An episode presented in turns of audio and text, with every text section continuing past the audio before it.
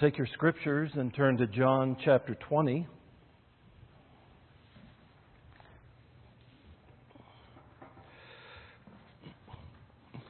And I want you to ask, answer a question, and that is Does Jesus' resurrection really matter? Isn't it enough to just say, I'm a Christian? Why tether it to a specific doctrine or teaching? I mean, besides, my family has a long history of being Christians. That's been our faith all along. Or why can't it be enough to simply like what Christians stand for? Ordinarily conservative policies and politics. I mean, isn't heaven going to be a red state anyway? Right? Or I enjoy Christian music. I'm balanced. I like both pop and traditional. And I love the liturgy of Christianity a lot more than the liturgy of, say, Hinduism or Buddhism. Doesn't that count for something? Why make such a big deal about a single teaching? Well, here's why. I want you to hear these words from the Apostle Paul in 1 Corinthians 15.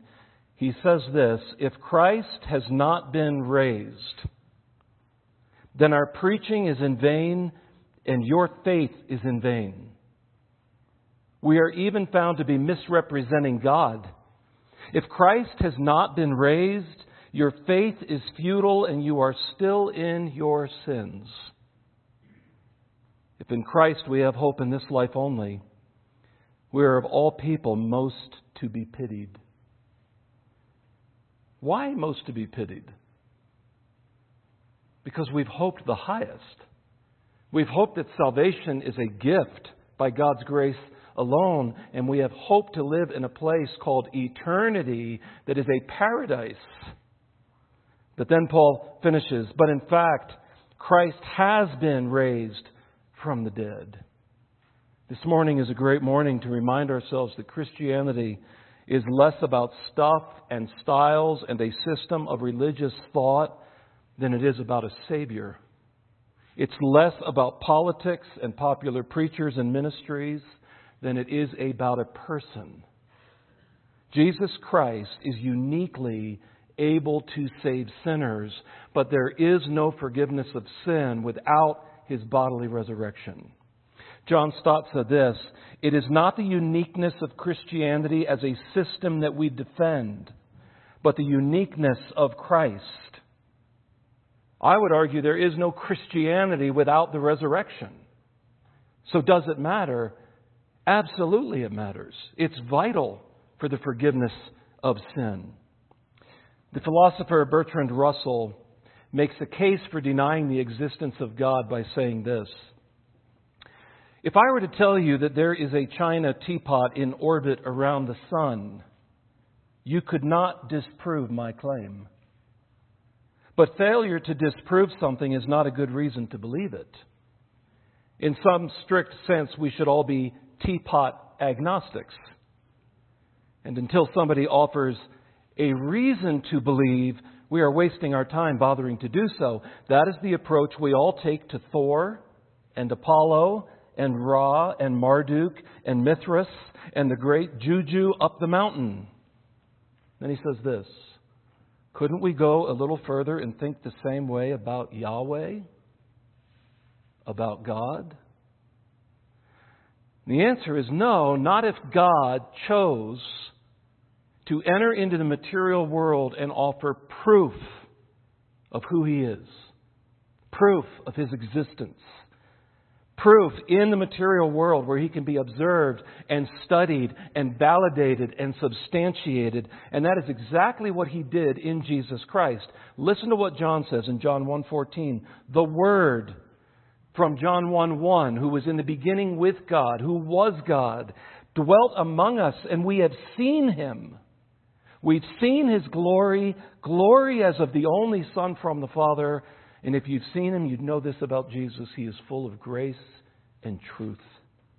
John says this in one of his smaller letters, 1 John chapter 1 verse 1 to 2, "We proclaim to you the one who existed from the beginning, whom we have heard and seen. We saw him with our own eyes and touched him with our own hands. He is the word of life. This one who is life itself was revealed to us, and we have seen him." And now we testify and proclaim to you that he is the one who is eternal life. See, the resurrection matters because 1 Corinthians 15:14 states this, if Christ has not been raised, then your faith is in vain. A lot of people present Jesus and encourage people to believe in him as though he is something similar to Pinocchio, that there's, there's really no proof. You just have to believe. And they tell you about their experience, but there's nothing verifiable and objective. There's no proof, there's no validity. That is not how the scriptures present Jesus Christ. We gather today and every Sunday because we believe this. We believe a dead man walked out of a sealed and guarded tomb, never to die again. And what that did is it validated every claim he made about himself. Do you know some of the ridiculous claims he made? Not ridiculous as being foolish, but ridiculous and absurd as being, there's no way this guy is saying these things. He claimed that he alone is the Son of God. He almost got stoned for that one. He claimed that he alone could forgive sin. And the Jews knew exactly what that meant because they again went to pick up stones to kill him. Jesus said that he could grant eternal life. And Jesus rested all his claims on one incredible event his own death and resurrection three days later. You know, the resurrection matters, and it matters to atheist scientists as well. Well known scientist Richard Dawkins had this to say about Jesus' resurrection. Presumably, what happened to Jesus was what happens to all of us when we die we decompose. Accounts of Jesus' resurrection and ascension are about as well documented as Jack and the beanstalk. Is that true? He continues the virgin birth, the resurrection, the raising of Lazarus, even the Old Testament miracles, all are freely used for religious propaganda, and they are very effective with an audience of unsophisticates and children. Is that all this is, is religious propaganda? What men like Bertrand Russell and Richard Dawkins are saying is this don't miss it. The resurrection of Jesus Christ matters. And that's why they try to demean it and debunk it, because if he truly rose from the dead, it validates every single claim he made about himself that he's the Son of God, he can forgive sin, and he can grant eternal life. And if you are outside of Christ, you will be judged. And if you are in Christ, you are safe because your sins have been forgiven. You know, it mattered to the disciples too, but in a different way. If you put yourself in their sandals, their Messiah, the one they had believed was the fulfillment of all Old Testament prophecy, was executed by a foreign country. The Prince of Life hung on a Roman cross, lifeless. The one who repeatedly offered eternal life had seemingly been defeated by death, as every single human before him, with two exceptions who will one day, I believe, also die. The man they had left everything to follow, listen to this, had left them. The one who turned water to wine, who caused the blind to see, who calmed the storm, who cast out demons, who multiplied food and raised the dead, is now himself dead. I'm not sure we can oversize, overemphasize the dread of that moment because you have to understand the disciples are probably thinking as he is dying on the cross and waiting for God to intervene, and then he dies. And Jesus had recently told them, I will not leave you as orphans. But there they stand, seemingly orphaned and all alone. So let me ask you did the, did the resurrection matter to them you know, if the Gospels were ordinary biographies, which they're not, but if they were ordinary biographies, there would be no Matthew 28 or Mark 16 or Luke 24 or where I've had you turn this morning to John chapter 20. Ordinary biographies ordinarily end with a person's death. I've read the huge two volume work on the life of missionary Hudson Taylor. It ends with his death. I've read a biography of the life of Adolf Hitler that ends with his death. I've read Undaunted Courage about Meriwether Lewis and Thomas Jefferson, and the second to last chapter is entitled The Last Voyage of Lewis that records his death. Jefferson also died. Here you have the first man in history where a, a, type of biography, four accounts of it are being written, and they don't end with his death. Matter of fact, in John chapter 20, he picks up from the previous week to the first day of a new week. And I want you to look at John chapter 20, verse 1. And, and this is the, the hopeful hinge on which the entire gospel account turns. Now, on the first day of the week, Mary Magdalene. By the way, that is the Mary from whom Jesus cast out seven demons. That is the Mary who has a very dark history. Do you know she's the one that gets the first resurrection appearance? I mean, if you were designing this record, is that who you would have chosen? Does that make the strongest case for an eyewitness in a predominantly male driven culture? You know, what, you know what God's doing? He's making a case for His grace.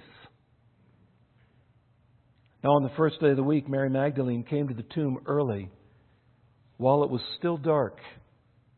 Notice her commitment, her love and saw that the stone had been taken away from the tomb. Verse 2, John 20. So she ran and went to Simon Peter and the other disciple, the one whom Jesus loved. Uh, John's details make me laugh. Uh, very modest how he refers to himself, right? Um, of all the followers, I'm the one whom Jesus loved.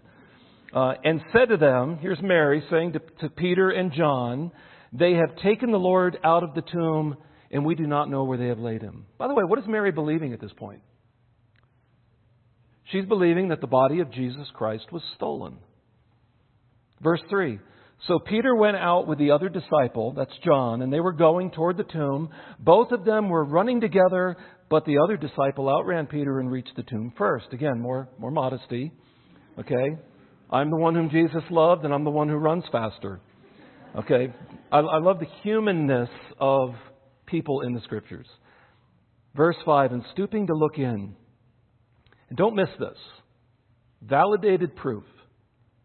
He saw the linen cloths lying there, but he did not go in. Then Simon Peter came, following him, and went into the tomb. He saw the linen cloths lying there and the face cloth, which had been on Jesus' head, not lying with the linen cloths, but folded up in a place by itself. So you have here an empty tomb, but not quite empty there is proof, objective proof that is happening here. Verse 8 says this Then the other disciple, that's John, who had reached the tomb first, also went in, and it says the same thing. It says about Peter, and he saw and believed. What did they see? And what did they believe? Well, he saw the linen cloths and the face cloth, which is the smaller cloth that would have been tied in an oval shape under the jaw to keep the mouth closed while the body is getting set for decomposition.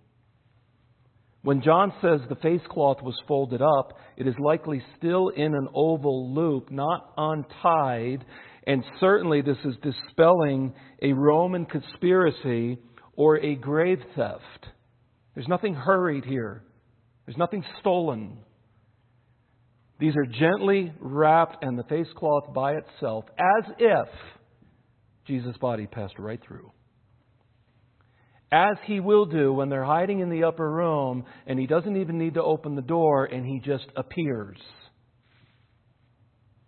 Look at John 20, 8 to 9. Then the other disciple, John speaking about himself, went in and he saw and believed. Both of them believed. For verse 9 says this For as yet, up to this point, they did not understand the scripture that he must rise from the dead. That's what they believed. There are at least 90 explicit references to Jesus Christ's resurrection in every genre of the New Testament. By the way, that's better documentation than Jack and the Beanstalk. On separate, seven separate occasions, Jesus foretold his own resurrection. Predictive prophecy is quite convincing. If you have somebody that can tell you about events before they happen, and they happen exactly like they said, not, not in some general Nostradamus form, but specifically the how, the where, the when, and the what, and it happens, I'd say that's not merely religious propaganda. On five of those occasions, Jesus specified not only the fact of his coming resurrection, but also the precise timing. Let me read one of those to you out of Matthew chapter 16, verse 21. And by the way, the disciples were, were taught this ahead of time. From that time, Jesus began to show his disciples that he must go to Jerusalem and suffer many things. Listen to the details from the elders and the chief priests and scribes and be killed. That was no surprise to Jesus. And be raised up on the third day. Again, that is not a general prediction that is one of exactness and precision.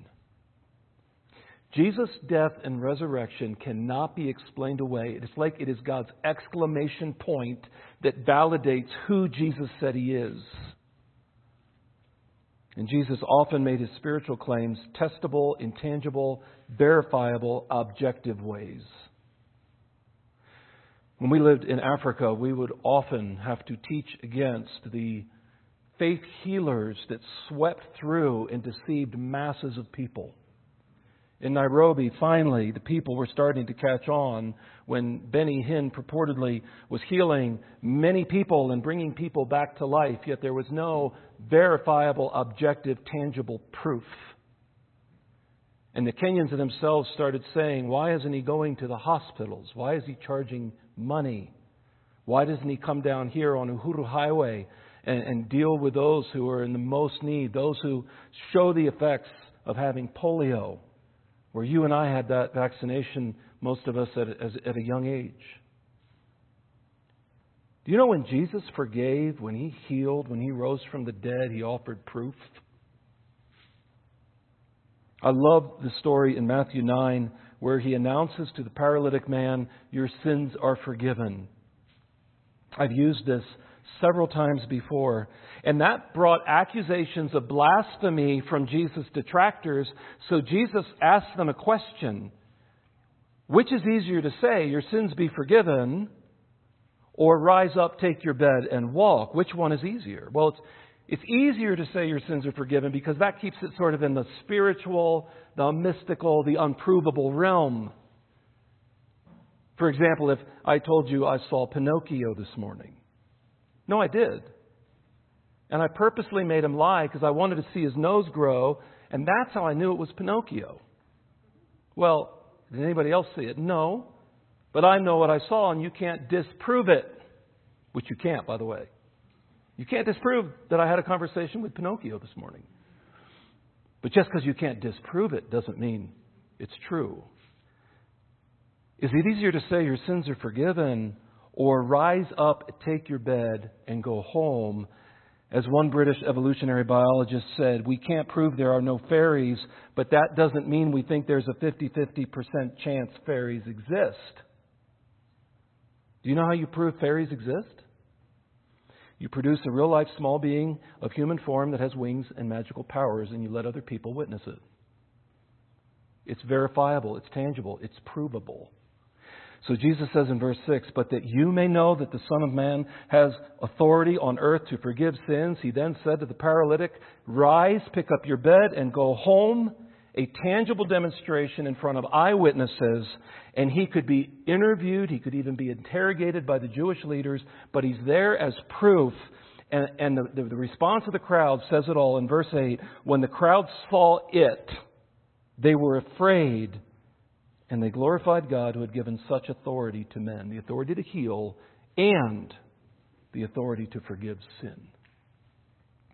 Another example is the leper who was cleansed, or the man who had a withered hand that was clearly made whole, and the woman with an issue of blood who was healed, or the widow of Nain's son who was restored back to life, or Lazarus, Lazarus who was brought back from the dead after four days.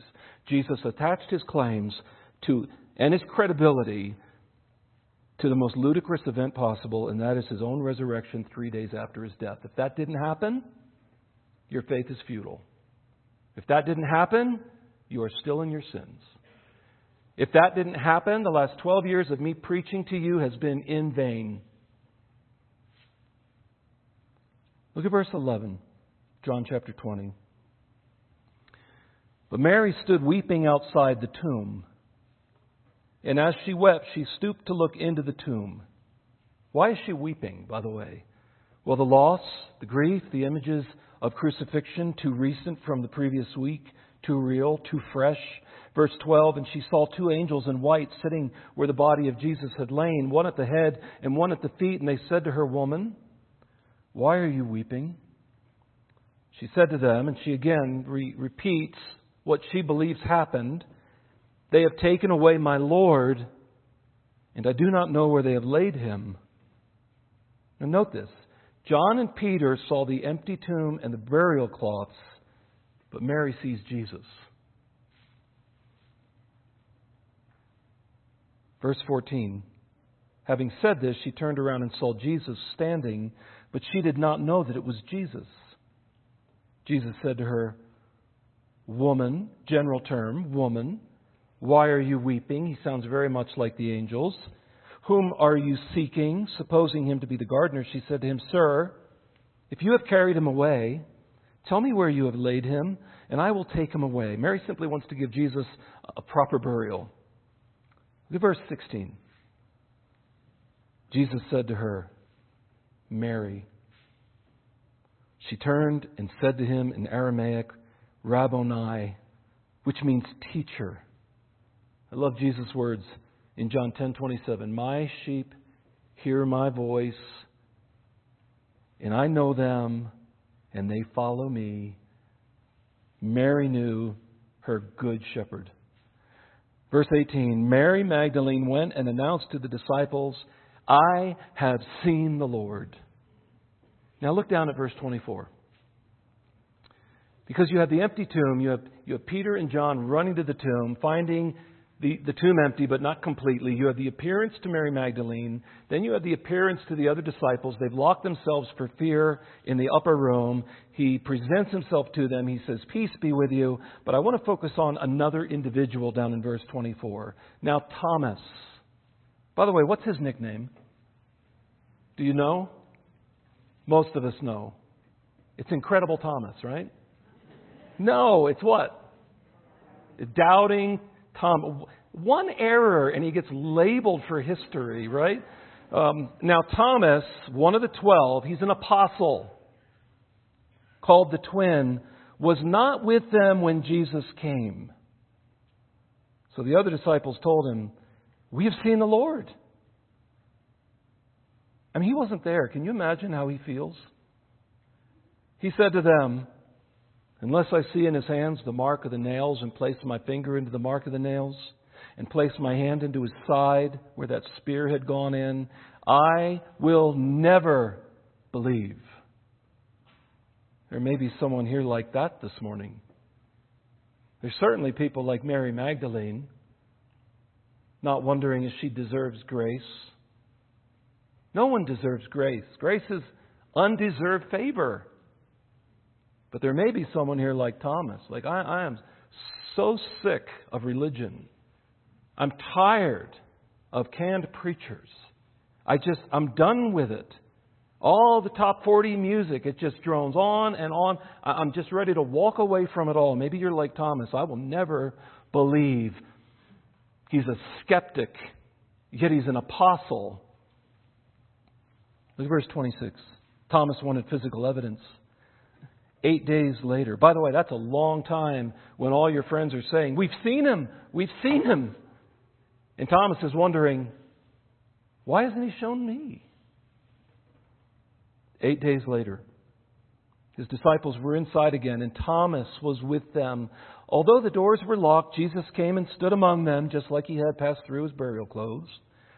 And he said, Peace be with you. By the way, don't miss this in verse 27. Jesus knew several things. Then he said to Thomas, he walks in and he sort of fixates on Thomas and he said, Thomas, put your finger here and see my hands, and put out your hand and place it in my side. Do not disbelieve, but believe. It's interesting that Jesus knew what Thomas had said when Thomas thought he was alone. Unless I do this, I will never believe. But it's also very encouraging to me that Jesus displayed sympathy towards Thomas's skepticism. Look at verse 28. Thomas answered him, My Lord and my God. Jesus said to him, Have you believed because you have seen me? Blessed are those who have not seen and yet have believed. That confession that Thomas makes is a fitting conclusion and appropriate response to Jesus. My Lord and my God. A matter of fact, the Apostle Paul would state this later that if you confess with your mouth that Jesus is Lord, that's what Thomas did, and believe in your heart, what does he say next? That God raised him from the dead, you will be saved. See, the resurrection matters. My Lord and my God. I want to close by just highlighting several implications of the resurrection that become clear to us from this text. First, there is objective proof for Christ's resurrection. Verifiable, tangible, not just in the subjective realm, though that happens as well in a person's heart, but we're, asking more than just find this feeling or this experience. We're holding up a set of facts the strongest being hundreds of eyewitnesses. As a matter of fact, Acts 1 verse 3 says this Jesus presented himself alive to them after his suffering by many proofs. Luke writes that. It's a technical term in medicine for demonstrative evidence, physical evidence that demonstrates conclusively a diagnosis. Jesus showed himself alive by many proofs. How did he do that? Appearing to them during 40 days and speaking about the kingdom of God. Second, in Christ, we are delivered from the grave. We're about to sing two more songs together. And we can sing in celebration because we know that by placing our faith in Christ, we too are delivered from the grave. That death has no ultimate hold over us. As a matter of fact, 1 Corinthians 15 says this When our dying bodies have been transformed into bodies that will never die, this scripture will be fulfilled. Death is swallowed up in victory. O death, where is your victory? O death, where is your sting? Thank God he gives us victory over sin and death through our Lord Jesus Christ. We are continually being reminded by the war in Eastern Europe of images of suffering and death. Do you know that Christ's resurrection provides hope beyond the grave? Third, I just want to highlight this again. The two appearances are, are instructive. Mary Magdalene, who was a case for grace. For by grace you have been saved through faith. This is not your own doing, it is the gift of God, not a result of works, so that no one may boast. And then Thomas, a case for skepticism. A disciple who demanded evidence is put on display where Jesus says, Do not disbelieve, but believe. You know what Thomas demonstrates? Salvation does not depend upon the strength of our faith, but upon the object of our faith, who is Jesus Christ. Is the claim of a bodily resurrection from the dead any different than a claim to have seen the Loch Ness Monster or a large furry mammal that delivers candy. The claim is different because of what it points to. Yet, every claim we have to evaluate three things the witness or witnesses, the kind of experience, and the motive behind the claim. So, if your friend says she saw the Loch Ness Monster while in the Scottish Highlands, who was otherwise a very trustworthy, honest person, what would you conclude?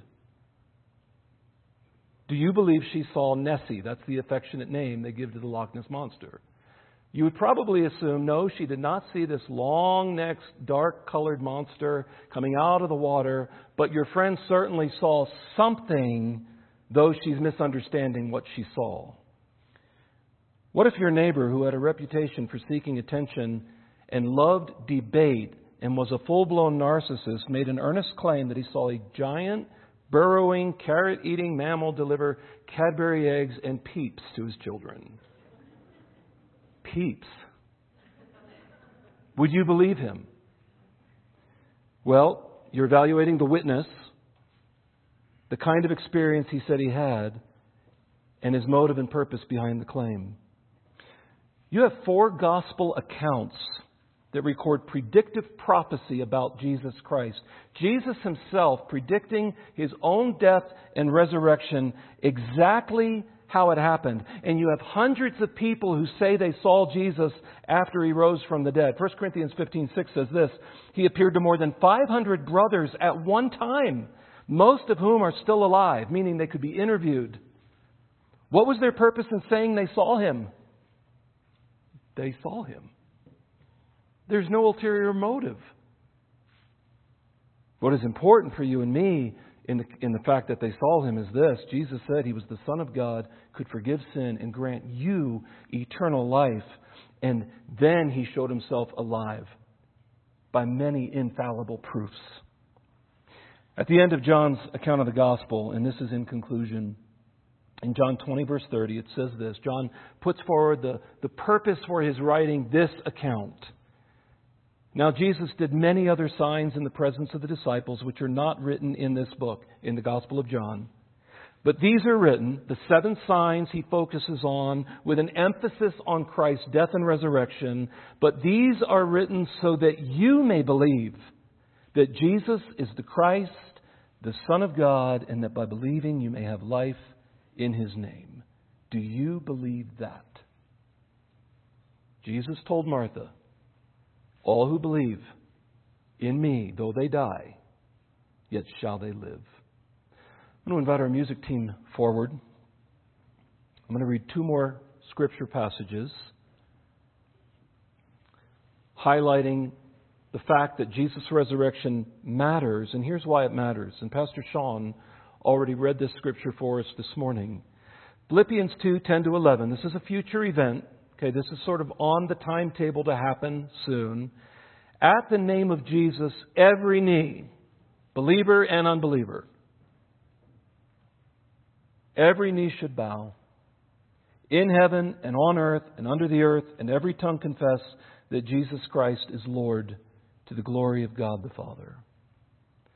For those of us who are still alive, for those of us for whom it is not too late, what is an appropriate response to that? Romans 10 9 to 10. If you confess with your mouth that Jesus is Lord and believe in your heart that God has raised him from the dead, you will be saved. For with the heart one believes and is justified, and with the mouth one confesses and is saved. If you have never done that this morning, would you call out to Jesus now? Would you believe? Would you trust? and know the joy of having your sins forgiven and the hope of eternal life? And if you're confused or you have questions, would you not rush off after we're done singing? Seek me out, talk to somebody. Let us show you in His Word the promises that are sure so that you can receive the forgiveness of sin. Let's pray.